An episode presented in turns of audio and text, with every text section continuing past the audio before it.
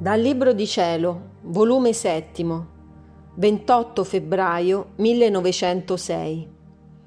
L'onore più grande che la creatura può dare a Dio è il dipendere in tutto dalla sua volontà divina. Modo come si comunica la grazia.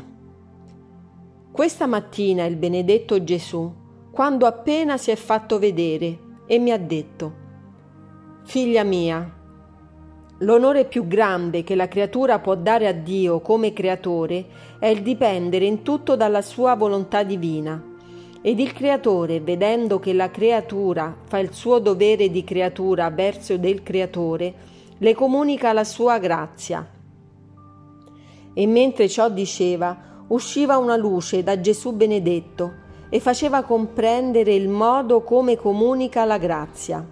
Ed io comprendevo così che l'anima, per esempio, sente in se stessa un annientamento di se stessa, vede il suo nulla, la sua miseria, inabilitata a fare ombra di bene. Ora, mentre si sente in questo modo, il Dio comunica la sua grazia e la grazia della verità, sicché l'anima scorge in tutto la verità, senza inganno, senza tenebre. Ed ecco, ciò che Dio è per natura, verità eterna che non può ingannare né essere ingannata, l'anima diventa per grazia. Ossia l'anima sente un distacco dalle cose della terra, vede la loro fugacità, instabilità, come tutto è falso, tutto marciume, che meritano d'essere abborrite anziché amate. Il Dio, mentre l'anima si sente in questo stato, comunica la sua grazia e la grazia del vero amore e dell'amore eterno. Comunica la sua bellezza in modo da fare impazzire l'anima amante e l'anima resta ripiena dell'amore e della bellezza di Dio.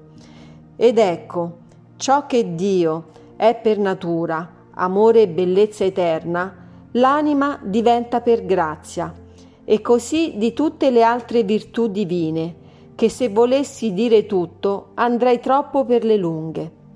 Solo aggiungo che la grazia previene l'anima, la eccita, ma allora si comunica ed entra a prendere possesso, quando l'anima le mastica quelle verità e come cibo se le inviscera nel proprio seno.